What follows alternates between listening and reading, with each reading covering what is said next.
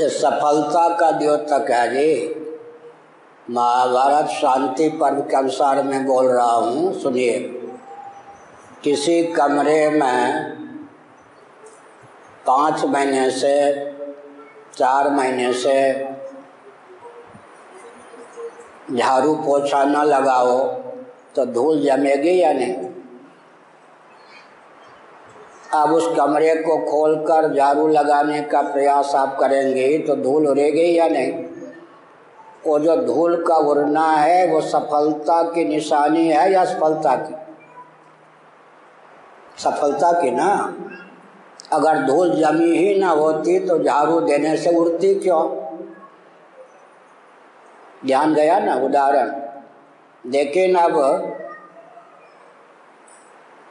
पानी लुढ़का दो आप, फिर झाड़ू दो तो धूल आँख तक नहीं पहुँचेगी, वो बह जाएगी। उसके बाद नारियल की रस्सी ले लो खोपड़े ले लो, उससे खूब रगड़ो फिर सर्फ आदि का लम्बन लेके पानी भलाओ, धूल बह जाएगी, आँख तक नहीं पहुँचेगी, शरीर को गंदगी से बचा देगी। फिर भी धब्बे दिखाई पड़ेंगे ज़मीन पर, सीमेंटेड भूमि पर। उस धब्बे को और ज़ोर से रगड़िए ना हो तो चाकू से खरोच दो। वो धब्बे मिट जाएँगे। फिर सुबह शाम दोपहर कम से कम तीन बार रोज झाड़ू पोछा लगाओ। तो रोज जो धूल आएगी वो समाप्त हो जाएगी। तो महाभारत के शांति पर्व में भीष्म जी ने कहा, जब कोई भजन के लिए बैठता है तो जप के प्रभाव से, ध्यान के प्रभाव से उसके मन में जो जमे हुए हैं जन्म जन्मांतरों के संस्कार, धूल, मल उड़ने लगते हैं। वो बेचारा घबरा जाता है। वो सफलता की पहचान है निशानी। दूसरा उदाहरण मैं देता हूँ। कार जा रही है।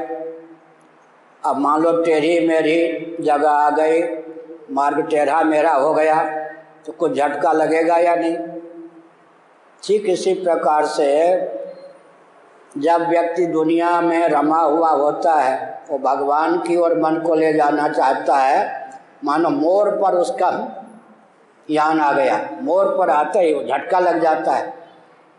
लेकिन धीरे धीरे अभ्यासा द्रमते यत्र दुखांतम च निगछति गीता के अठारहवीं अध्याय के आधार पर भजन का चस्का लगते लगते लगते लगते जब लग जाता है तो मन तनिक भी चंचलता का परिचय नहीं देता। एक उदाहरण देता हूँ। हम लोग बचपन के बाबा हैं, कभी घी घना, कभी मुट्ठी भर चना, कभी वो भी बना। बाबाओं की कहावत क्या सीधे शंकराचार्य थोड़े बनाओ। कभी घी घना, कभी मुट्ठी भर चना, कभी वो भी बना। तो वृंदावन में नीचे आश्रम से भिक्षा आ गई। लोहे वाली जाली थी। एक नीम के पेड़ पे एक बंदर का बच्चा था। वो मुझे भोजन करने के लिए तैयारी में देख रहा था। दैवयोग से उस दिन किसी व्यक्ति ने गन्ना, जानती हो ना? ये ईख, जिसको कहते हैं इक्षुदन, इतने बड़ा गन्ना कोई दे गया था। अब बंदर का बच्चा इस जीवन में उसने गन्ना चखा हो या न चखा हो लेकिन मनोविज्ञान से गंध के बल पर जान गया कि कोई मीठी चीज़ है। किलकारी मारने लगा, फुदकने लगा, पूछ हिलाने लगा, प्रकारांतर से वह गन्ना मांगने लगा। मैंने बड़े लार प्यार से इतना बड़ा टुकड़ा गन्ना का उस बच्चे को दे दिया। तब स्वयं पाना शुरू किया। चोरी किया हुआ तो गन्ना नहीं ना, वो भी बड़े प्रेम से हमको देख के ऐसे छिलके हटाता चूसता, फिर वहीं फेंक देता। उसको तो साफ़ करना नहीं था, रस चूस लेता। वो भी गन्ना पा चुका, मैं भी गन्ना पाने के बाद रोटी सब्ज़ी पा चुका। दूसरे दिन वहीं बैठा, रोज कौन गन्ना दे? वो रोटी दाल या रोटी सब्ज़ी नीचे से आ गई। बंदर का बच्चा बिना घड़ी के ही उसी समय कूद पड़ा वहाँ। हमने कहा, बच्चों, आज तो वो चीज़ नहीं है। वो किस ने क्या किया? छलांग मार के क्या किया? वो जो नीम का पहुँच था, जितना बड़ा मैंने उसे गन्ना का टुकड़ा दिया था, उतना बड़े सूखी डंठल कुछ ने तोड़ ली। और ऐसा अभिनय करके बताने लगा, वो जो कल दिया था ना, वो आज दो, हमने कहा, कुछ भी करो, आज तो है नहीं।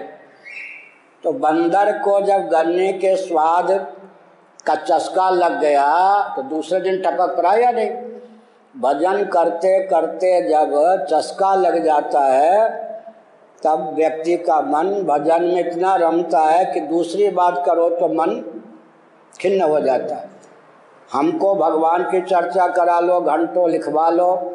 संसार की चर्चा अगर संसार के लिए करें तो हम बेहोश होने लगते हम लोगों का मन भगवान में इतना रमा है कि हमको उस दुनिया की चर्चा से तनाव हो जाता है। एक उदाहरण और देते हैं। क्या हुआ? हाँ उनके पाँव में दर्द है बेटे। सुनो, एक उदाहरण और देते हैं। कोई तम्बाकू खाने वाला हो तम्बाकू जानती हो ना? उसको आप सौंफ खाने के लिए दे दो। सौंफ उल्टी हो जाए कोई सौंफ खाने वाला हो, कभी उसने तम्बाकू चखा ना हो, एक जुम। एक खुराक तम्बाकू दे दो उल्टी हो जाएगी। तम्बाकू खाने के आदि व्यक्ति सौंफ का स्वाद नहीं पचा सकता। सौंफ मुँह में डालते ही उल्टी हो जाती है उसको। इसी प्रकार दुनिया में रचा पचा खारे जगत में आनंद लेने वाला ये जीव जो है, बंदा जब भजन करने चलता है तो उसको लगता है बड़ी सजा दे दी गई। प्राइमरी के बच्चे को जब घेर पकड़ के ले जाते विद्यालय, हमको याद है अपनी बात, और भी प्रश्न है, मालूम है। हम खेलते कूदते थे, पाँच साल की आयु हो गई थी।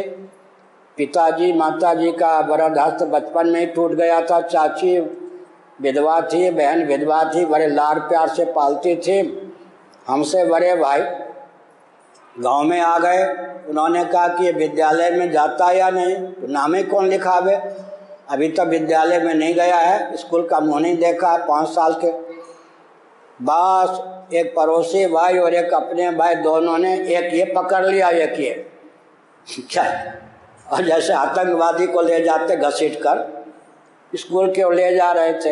अब मुझे एक झांकी याद है। मैं ऐसा चिल्ला रहा था कि मानो मेरी कोई बलि देने ले जा रहा हूँ। हम्म, विद्यालय में जाके नाम लिखा दिया। जो मैं विद्यालय का मुख देखने के लिए इतना चिल्ला रहा था हाथ पाँव पटक रहा था वो छवि मुझे याद है अपनी। वही दस पंद्रह दिन के बाद पढ़ने का इतना चस्का लगा कि रात्रि के बारह बजे तक मैं रोज पढ़ता था। वो उस समय चिमनी जला के, और फिर पाँच बजे से पढ़ता था। वो अभ्यास आज भी मैं इस अवस्था में पाँच घंटे छः घंटे एवरेज औसतन कंप्यूटर पर ग्रंथ लिखता हूँ। समझ गए? एक विद्यार्थी वो था जिसने विद्यालय का मुँह नहीं देखा था। स्कूल जाते समय पकड़ के ले जाया गया। मुझे लग रहा था फांसी की सजा दी जा रही है। एक अब वो मैं हूँ पढ़े बिना लगता है कि कुछ भी नहीं है। तो अभ्यासाद रमते यत्र। भजन करते करते करते करते, भजन का जब चस्का लग जाता है, तब मन भटकता नहीं, और कोई प्रश्न